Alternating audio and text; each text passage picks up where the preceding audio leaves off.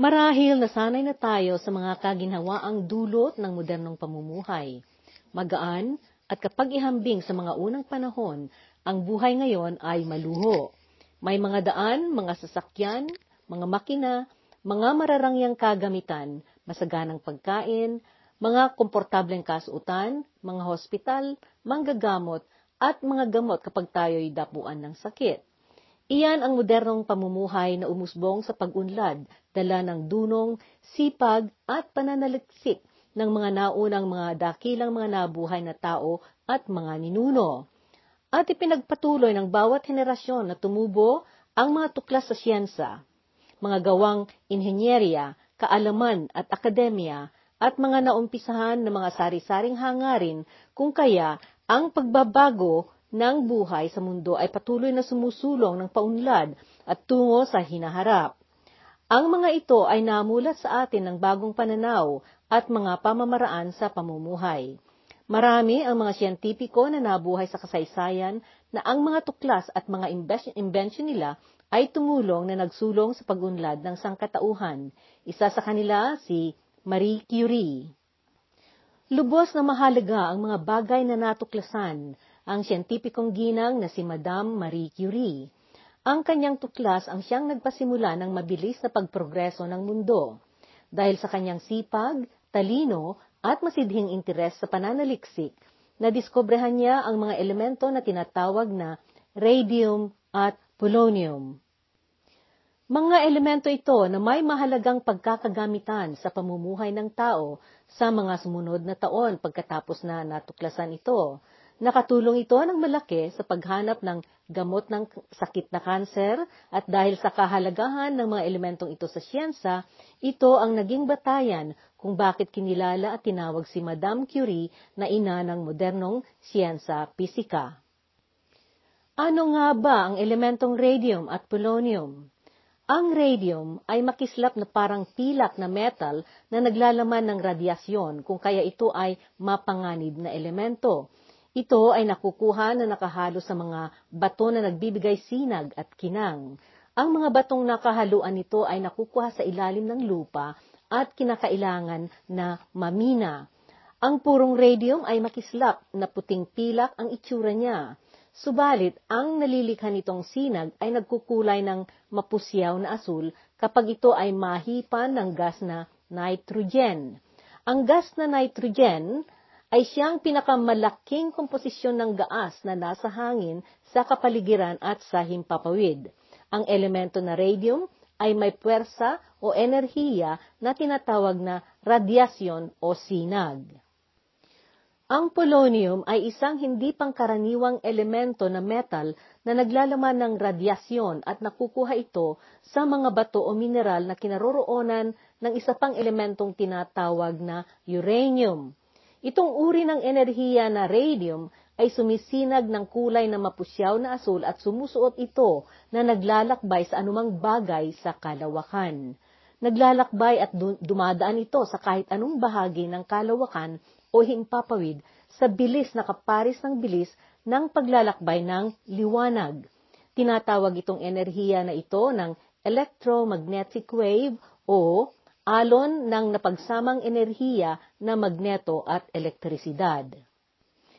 Ang pangunahing pagkakagamitan ng radium ay sa mga paglikha ng gamot na nuclear at pag-aaral kung saan gagamitin at sa paanong paraan magagamit ang gamot na nuclear sa sekta ng siyensa na medisina. Tinatawag ang sistemang ito na paggamit ng gamot ng nuclear na medisinang nuklear o nuclear medicine. Ang sekta ng kaalaman na medisinang nuklear ay diyan pinag-aaralan ang pinagmulan ng mga sari-saring mga elemento at kung ano ang kinabubuuan ng mga ito at kung papaano ang pagkakabuo ng mga ito.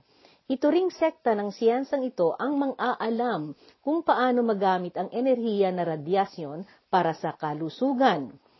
Sinasaliksik at ini-examine kung alin ang mabilis madali o matagal na epekto ng radyasyon kapag ito'y gagamitin na panggamot sa mga sakit at mga kakaibang mga karamdaman. Inoobserba din ang mga katangian ng mga elemento na makakapagpatagal sa buhay ng tao. Ginagamit ang radium sa pamamagitan ng pagpoproseso muna nito sa laboratorio ng kimika upang makuhanan ito ng gas na tinatawag na radon. Ang radon ay ginagamit sa panggagamot ng sakit na kanser. Natuklasan ito ni Marie Curie kasama ng kanyang asawa na si Pierre Curie. Nadiskubre nila ang elementong ito na kasama ng isa pang elemento na tinatawag na polonium. Pareho ang mga elementong ito na nakahalo sa mga kakatiting na kantidad sa isa pang elemento na tinatawag na uranium.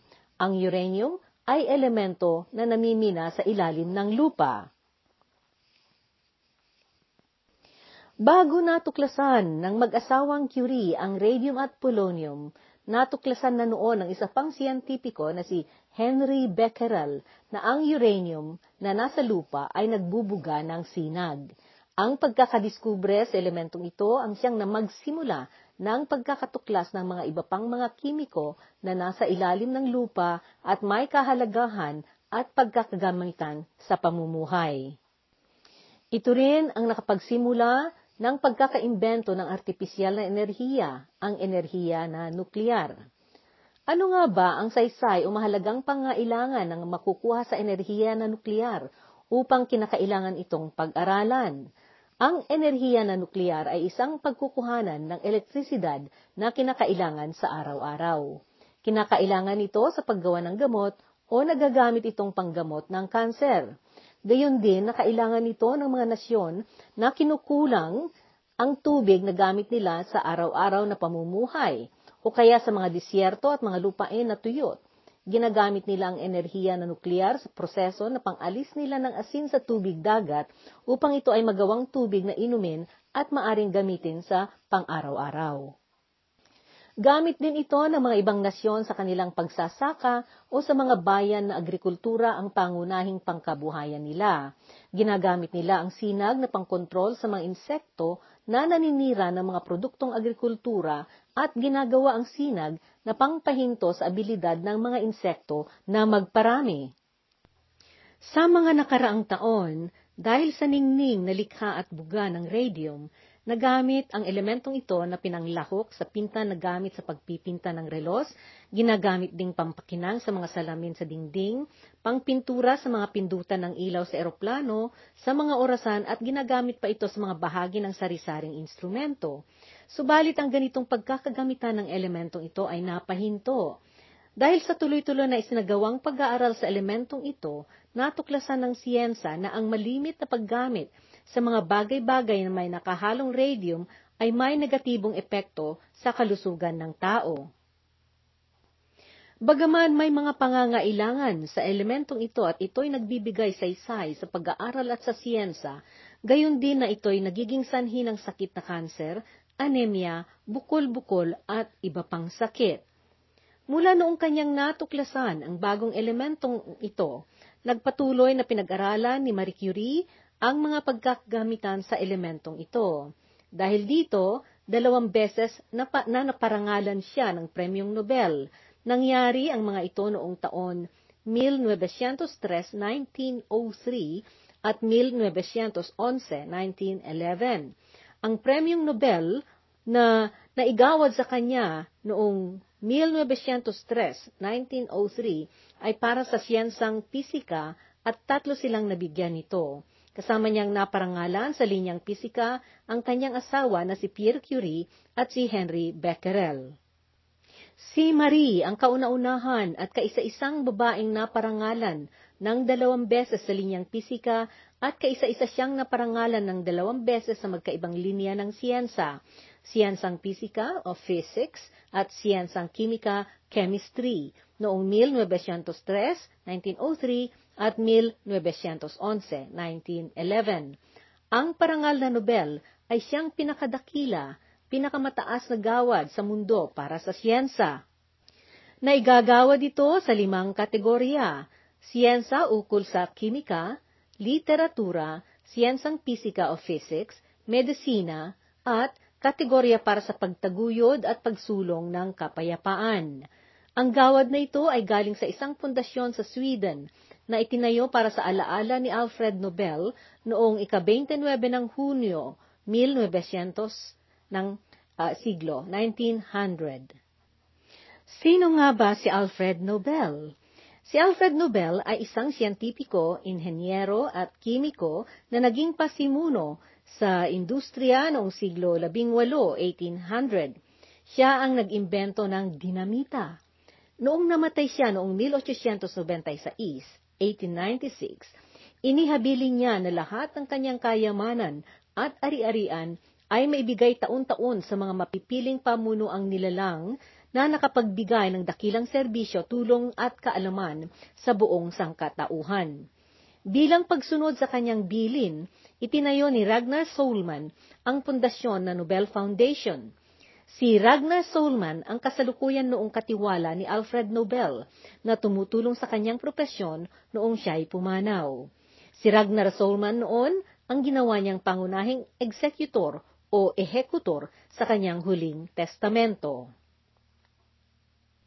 Madako tayo ngayon sa babae sa siyensa na nagpasimula ng pagbabago ng mundo at siya ay si Marie Curie. Hindi niya noon inakala o pinangarap man lang na sa katungkulang na ipasa kamay sa kanya ay ito ang makakapagpabago sa mundo. Natuklasan niya ang mga elementong polonium at radium at kung ano ang saysay ng radyasyon na kanilang nilalaman. Dahil sa kanyang nadiskubre, naumpisahan ang bagong paraan ng paggamot at ng sekta ng medisina na gumagamit ng radyasyon upang mangsalbar ng buhay at manggamot ang sari-saring klase ng sakit na kanser. At hindi nahinto sa gamutan ang natuklasang saysay ng radyasyon. Nagbukas ito ng bagong sangay ng pananaliksik at pag-aaral tungkol sa kahalagahan at pagkakagamitan nito sa karaniwang takbo ng buhay, industriya at sekta ng militar. Sa mga panahong iyon na kung kailan na ang pag-aaral ng siyensa ay karaniwang teritoryo ng mga lalaki, mayroon ding mangilan-ilan na mga babae na napapasamang mag-aral sa siyensa, kabilang sa mga ito si Marie. Inako niyang pagsubok sa kanyang kakayahan ang pag-aaral ng siyensa Nabubukod tangi ang kakayahan niyang magtiyaga, magtiis at magsikap. Nagtagumpay siya dahil sa kanyang sipag na magsagawa ng mga bagay sa pamamagitan ng masinsinang pag-aaral upang makamta niya ang kanyang mga mithiin. Naipanganak si Marie na Maria Salomea Sklodowska sa siyudad ng Warsaw o Warsaw sa bayan ng Poland noong ikapito ng Nobyembre 1867, 1867. Manya ang palayaw ng pantawag sa kanya ng kanyang mga magulang noon. Parehong guro ang kanyang mga magulang. Si Marie ang bunso sa kanilang limang magkakapatid. Maaga siyang nag-aral na magsulat at bata pa siya ay nakitaan na siya ng kakaibang katalinuhan. Tinuruan siya ng kanyang ama ng matematika at pisika dahil sa kanyang masidhing hangaring matuto at mag-aral. Sa kanyang pagkabata, dumating sa kanilang pamilya ang panahon ng taghirap. Nasa ilalim noon ng pamumuno at pamamahala ng Rusya ang kanilang bayan, at sa mga panahong iyon, hindi napapayagan ang mga taong magbasa at magsulat sa kanilang sariling lengguwahe. Nawalan ng trabaho ang kanyang ama. Noong sampung taong gulang si Marie, nagkasakit ng malubha ang kanyang nakatatandang kapatid na babae na si Zofia at hindi nagtagal ay namatay ito sa tipos. Dalawang taon pagkatapos noon, sumunod namang namatay ang kanyang ina dahil sa tuberculosis. Noong nagtapos sa sekundarya si Marie sa Poland, nakapag-aral ito sa pamamagitan ng paraang tinatawag noon na Flying University o lumilipad na universidad isa itong lihim na paaralan. Hindi formal na paaralan, subalit tumanggap ito ng mga babaeng mga estudyante.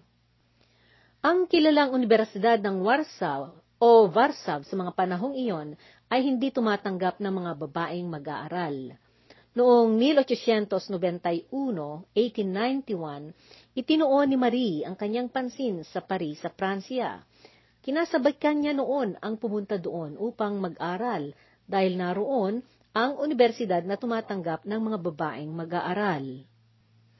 Wala silang sapat na kakayahang pinansyal noon bago siya nagtapos ng sekundarya, kung kaya nag-usap sila ng kanyang ate na si Bronislava.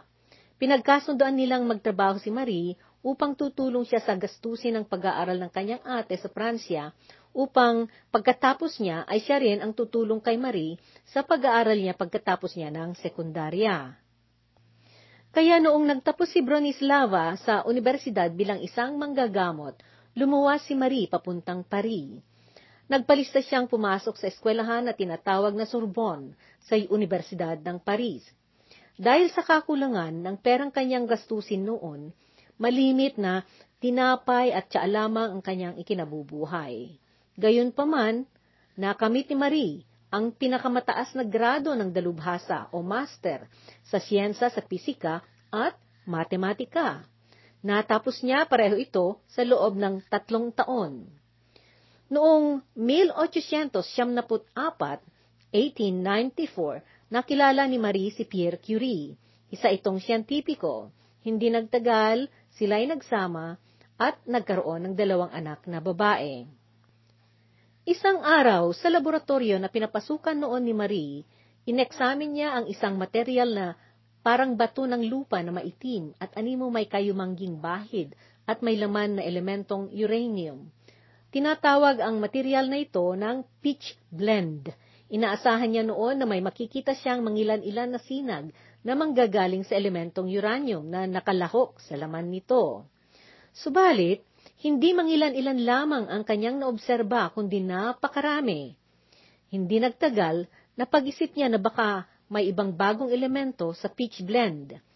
Pinagtulungan nilang mag-asawa ni Pierre na pinag-aralan at ineksamen ang bato. Natuklasan nila na may dalawang bagong klase ng elemento na sa mga panahon na iyon ay wala pang pangalan dahil wala pa sa listahan ng mga napag-alaman ng elemento sa lupa. Dalawa ang mga elementong iyon na nakalahok sa bato. Pinangalanan niya, nila ang dalawang elemento na ito ng radium at polonium. Radium dahil ang sinag ng elemento ay malakas. Polonium dahil ang isa ay bilang pangilala at pangalala sa bayang pinanggalingan ni Marie, ang Poland. Ang mag-asawang Pierre at Marie ang lumikha at nagpagsilmula sa salitang radioactivity upang maipahiwatig ang pagkakaroon ng elementong may malakas na sinag ng enerhiya na magneto at elektrisidad o electromagnetic energy.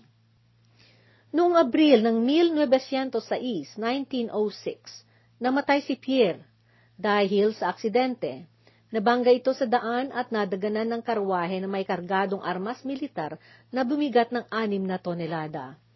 Sobrang nagdalamhati noon si Marie at nagdusa siya ng mabigat dahil sa pamimighati. Gayon paman, ipinagpatuloy niya ang inumpisahan nilang mag-asawa na pag-aaral sa siyensa. Ibinuhos niya ang kanyang isip sa siyensa. Sa pagkamatay ng kanyang asawa, pumalit si Marie sa dating pwesto ni Pierre na tagaturo at nagbukas siya ng isang institusyon ng radium sa Universidad ng Sorbonne. Dahil bagong tuklas pa lamang noon ang radium, kinailangan noong eksamenin at pag-aralan lahat ng katangian ng material na ito upang malaman kung paano ito ihiwalay sa mga ibang elementong nakahaluan nito. Nagtagumpay siyang na maghiwalay sa elementong ito mula sa ibang elementong pagkatapos ng tatlong taon. Naglathala din siya ng komprehensibong libro tungkol sa mga katangian ng elementong ito na nagpapalabas ng sinag sa pamamagitan ng alo na magneto at elektrisidad o wagas na tinatawag na radioactivity. Gayon din na naipaliwanag niya ang katuturan ng salitang Curie.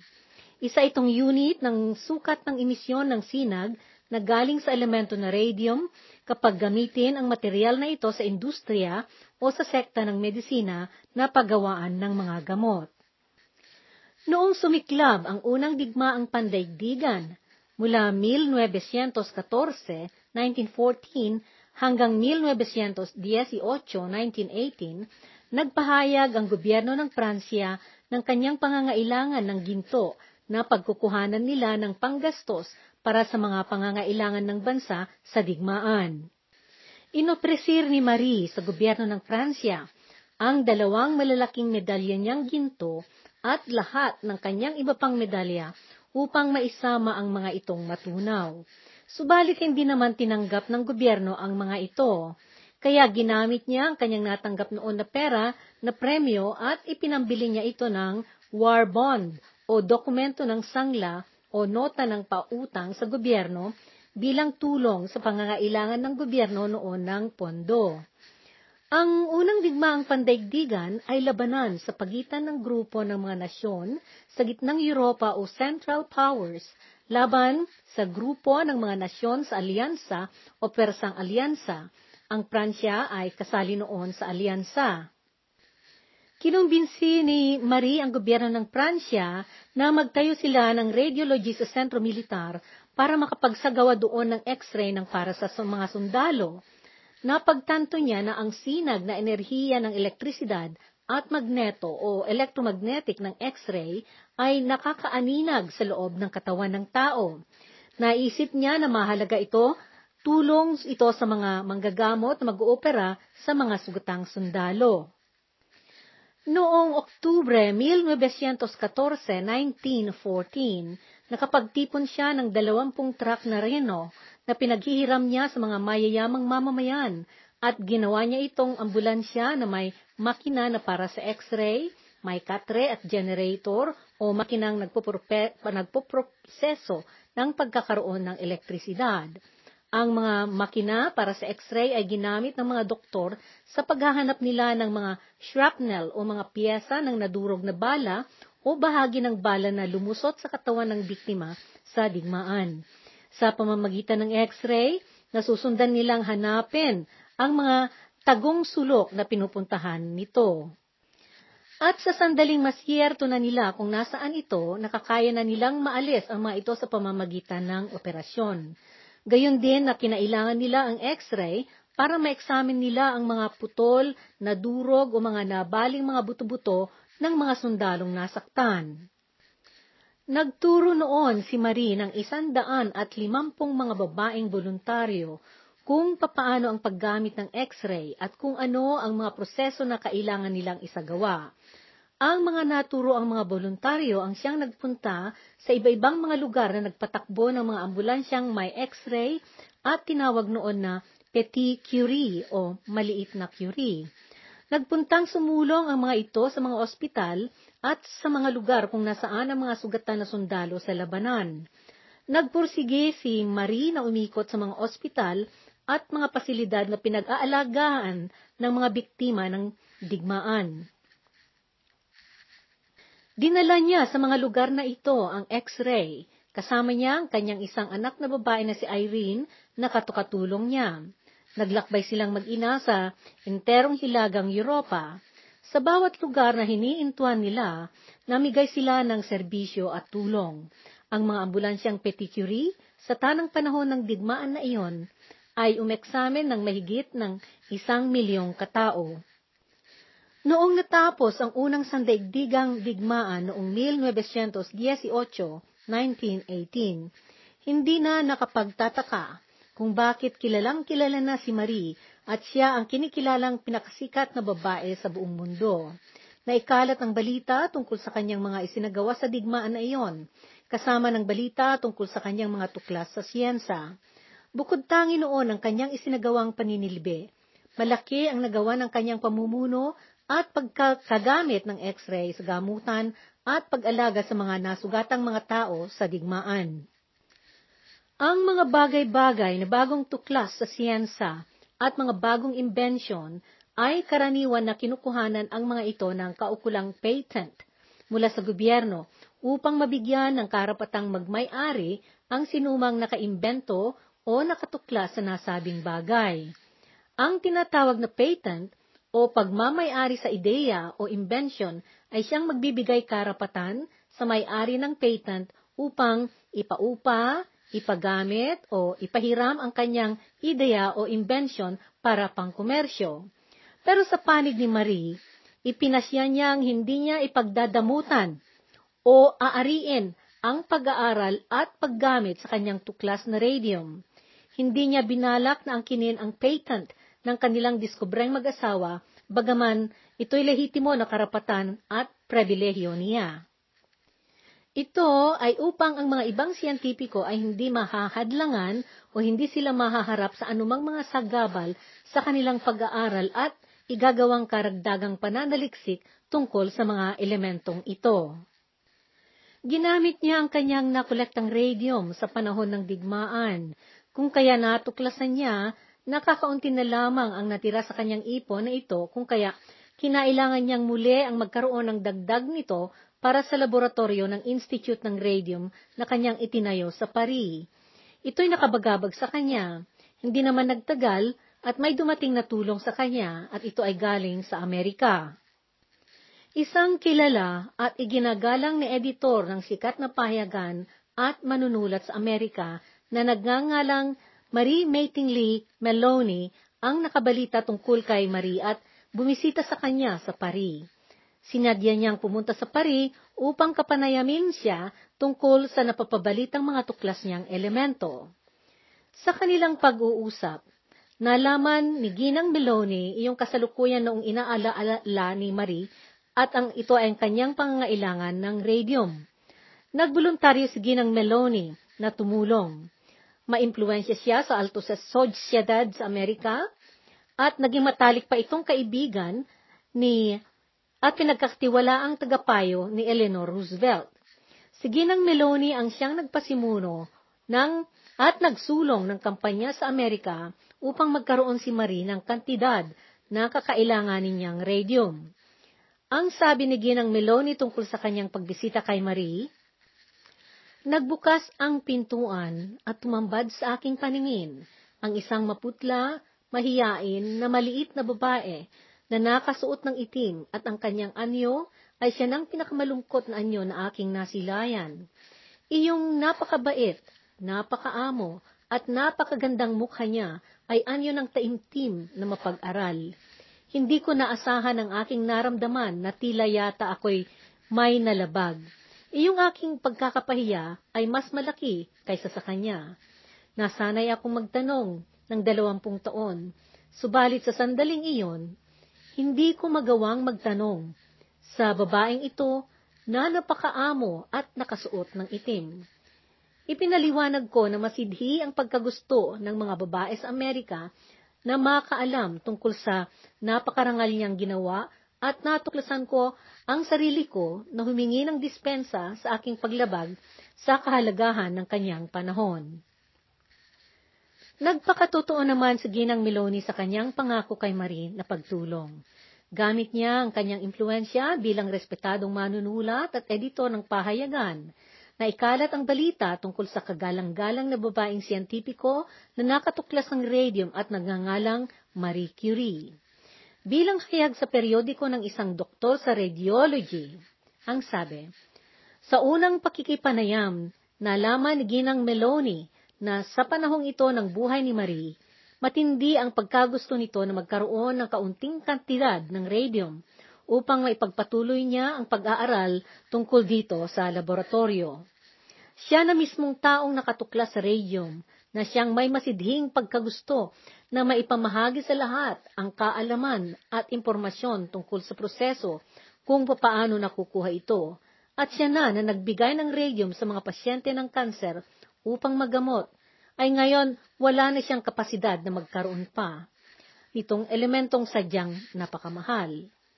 Nangako si Ginang Meloni kay Marie na iwasto niya itong pagkakukulang at kamta niya para kay Marie ang isang gramo ng radium na kanyang hiniling. At dahil sa mga iba-ibang mga endorsements, nagtagumpay iyong isinagawang kampanya na pinamunuan ni Ginang Meloni nakalikom sila ng napagkasyang kantidad na pambili ng isang gramo ng radium. Sa mga panahon na iyon, noong 1920, 1920, ang isang gramo ng radium ay nagkakahalaga ng isang daang libong dolyar, $100,000.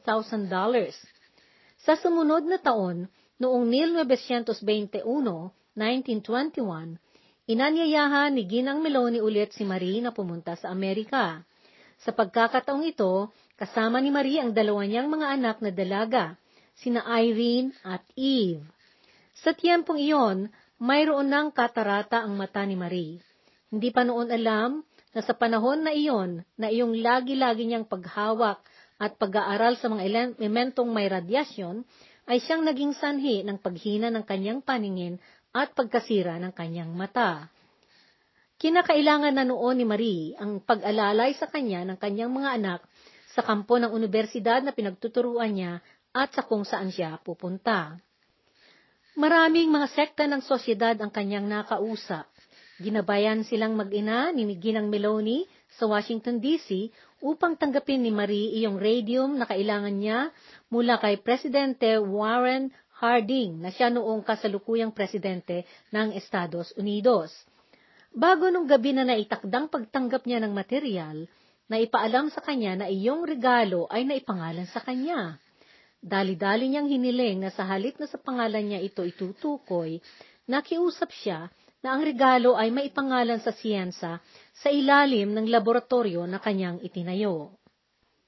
Iniabot ni Presidente Harding kay Marie iyong radium na nailagay sa kahon na nasa pinan ang loob ng tingga o LED noong ika-20 ng Mayo 1920, 1920. Ginagamit ang tingga o LED na pananggalang at protection sa mga elemento na nagbubuga ng radyasyon gaya ng radium, uranium at polonium. Ito ay upang mahadlangan ang paglabas at pagkalat ng radyasyon na sumusuot sa kadamihan ng mga bagay-bagay na material. Bagaman hindi ito nakikita, malaki ang epekto nito sa katawan ng tao. Noong 1929, 1929, bumalik si Marie sa Estados Unidos na bisita ni Presidente Herbert Hoover na siya nang pumalit noong presidente kay Presidente Harding. Iniabot ni Presidente Hoover kay Marie ang nalikom mula sa isinagawang pangalawang kampanya para sa radium. Ito ay kinailangan ni Marie na ibinigay sa isang ospital ng kanser sa Poland. Si Ginang Meloni na naman din ang nagpasimuno nito. Habang si Marie ay nasa Estados Unidos, nagbabala siya tungkol sa mga masamang epekto ng radium. Dahil bagaman gamot ito sa kanser, may mga panganib na ipinaparating din ito. Kung kaya, kinakailangan ang mga regulasyon tungkol sa mga maisasagawang pag-iingat ng mga taong humahawak at nag-aaral tungkol sa elementong ito. Ito ay upang maprotektahan sila sa mga peligrong dulot ng radyasyon. Dahil sa lagi-lagi na paghahawak at pagkakalantad niya sa radyasyon, sanhi ng kanyang pag-aaral sa mga elemento na nagbubuga nito, ito na ang naging sanhi ng pagbagsak ng kanyang kalusugan. Nagkaroon siya ng sakit na aplastic anemia. Ito'y kondisyon na ang katawan ay humihinto na maglikha ng pula na selula o cell. Ang selula o cell ay isa sa mga bahagi na bumubuo ng dugo. Sa bandang huli, ang sakit na ito ang siyang naging sanhi ng pagkamatay ni Marie. Sa ngayon, isang siglo mula noong nabuhay si Marie Curie sa mundo, marami na ang mga pagbabagong na ipatupad upang mabawasan ang mga panganib sa paggamit at pag-aaral sa mga elementong may radyasyon. Maituloy natin, dahil alam noon ni Marie ang mga peligro na sanhi ng malakas na sinag ng mga elemento sa kanyang laboratorio, ipinayo niya ang paggamit ng LED o tingga na panakip at panangga. Gayon din na ipinayo niya sa mga namamasukan sa laboratorio na gawin nilang malimit ang pagpa-eksamen ng dugo. Noong taon 1934, 1934, naging masakitin na ng husto si Marie. Sa mga araw na wala siya sa laboratorio na nananaliksik, nagpatuloy itong nagsusulat ng libro tungkol sa radiology habang nasa bahay siya. Sa Semana Santa ng taong iyan, 1934, kanyang binisita ang kanyang bayaw, nakasama niya ang kanyang kapatid na si Bronya. Sa buwan ng Mayo, umuwi siya Galing sa laboratorio na napas, napakasama na noon ang pakiramdam niya. Iyon na ang umpisa ng huling pagdusa niya ng matindi. Namatay si Marie noong ikaapat ng Hulyo, 1934, 1934. Nailibing siya noong ika-anim ng Hulyo sa sementeryo ng Sioux na siyang ring libingan ng kanyang asawa na si Pierre at ang mga magulang nito. Pagkaraan ng anim na sampung taon mula nung siya'y namatay, na ilipat ang mga buto ng mag-asawang siyentipiko na sina Marie at Pierre Curie sa Mausoleum National ng Paris. Ito ang tinatawag na Pantheon. Si Marie ang unang babae na nailibing doon sa pansyon na siyang libingan ng mga pinakadakila at pinakamarangal na mga taong nabuhay sa Pransya.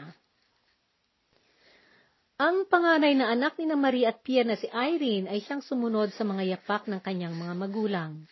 Naging siyentipiko din ito at ipinagpatuloy niya ang pananaliksik na inumpisahan ng kanyang mga magulang. Nag-asawa ito ng kapwa niyang siyentipiko, si uh, Frederic Joliot, at gaya din ni na Marie at Pierre, nagsama din sina Irene at Frederic na nanaliksik. Nagsama silang ng tuklas na ang mga elemento na nagbubuga ng radyasyon ay maaaring malikha sa pamamagitan ng artipisyal na pamamaraan mula sa mga elemento na hindi pangkaraniwang pinanggagalingan nila. Iyong kanilang tuklas ay naihalin tulad sa aluminum foil dahil maaring paglihain ang aluminum foil ng radyasyon sa pamamagitan ng proseso sa laboratorio. Dahil sa kanilang natuklasan, Nagawaran ding pareho sina Irene Curie Julio at Frederick Julio ng parangal na Nobel noong taong 1935, 1935. Ang pamilyang Curie ang kaisa-isang pamilya na, pa, na naparangalan ng apat na gawad na Nobel, dalawa kay Marie, isa kay Pierre, at isa kay Irene. Isang daang taon mula kanyang pagkamatay hanggang sa kasalukuyan, Karamihan sa mga kagamitan ni Marie, kasali na ang mga libro, damit, notasyon sa laboratorio, ay natuklasang aktibo pa rin dito ang sinag ng radiation. Dahil sa kahalagahan nito sa kasaysayan ng siyensa, nakatago ang mga ito sa kahon na nasa pinan sa loob ng tingga. Dito nagtatapos ang bahagi ng kasaysayan sa podcast na ito tungkol kay Marie Curie.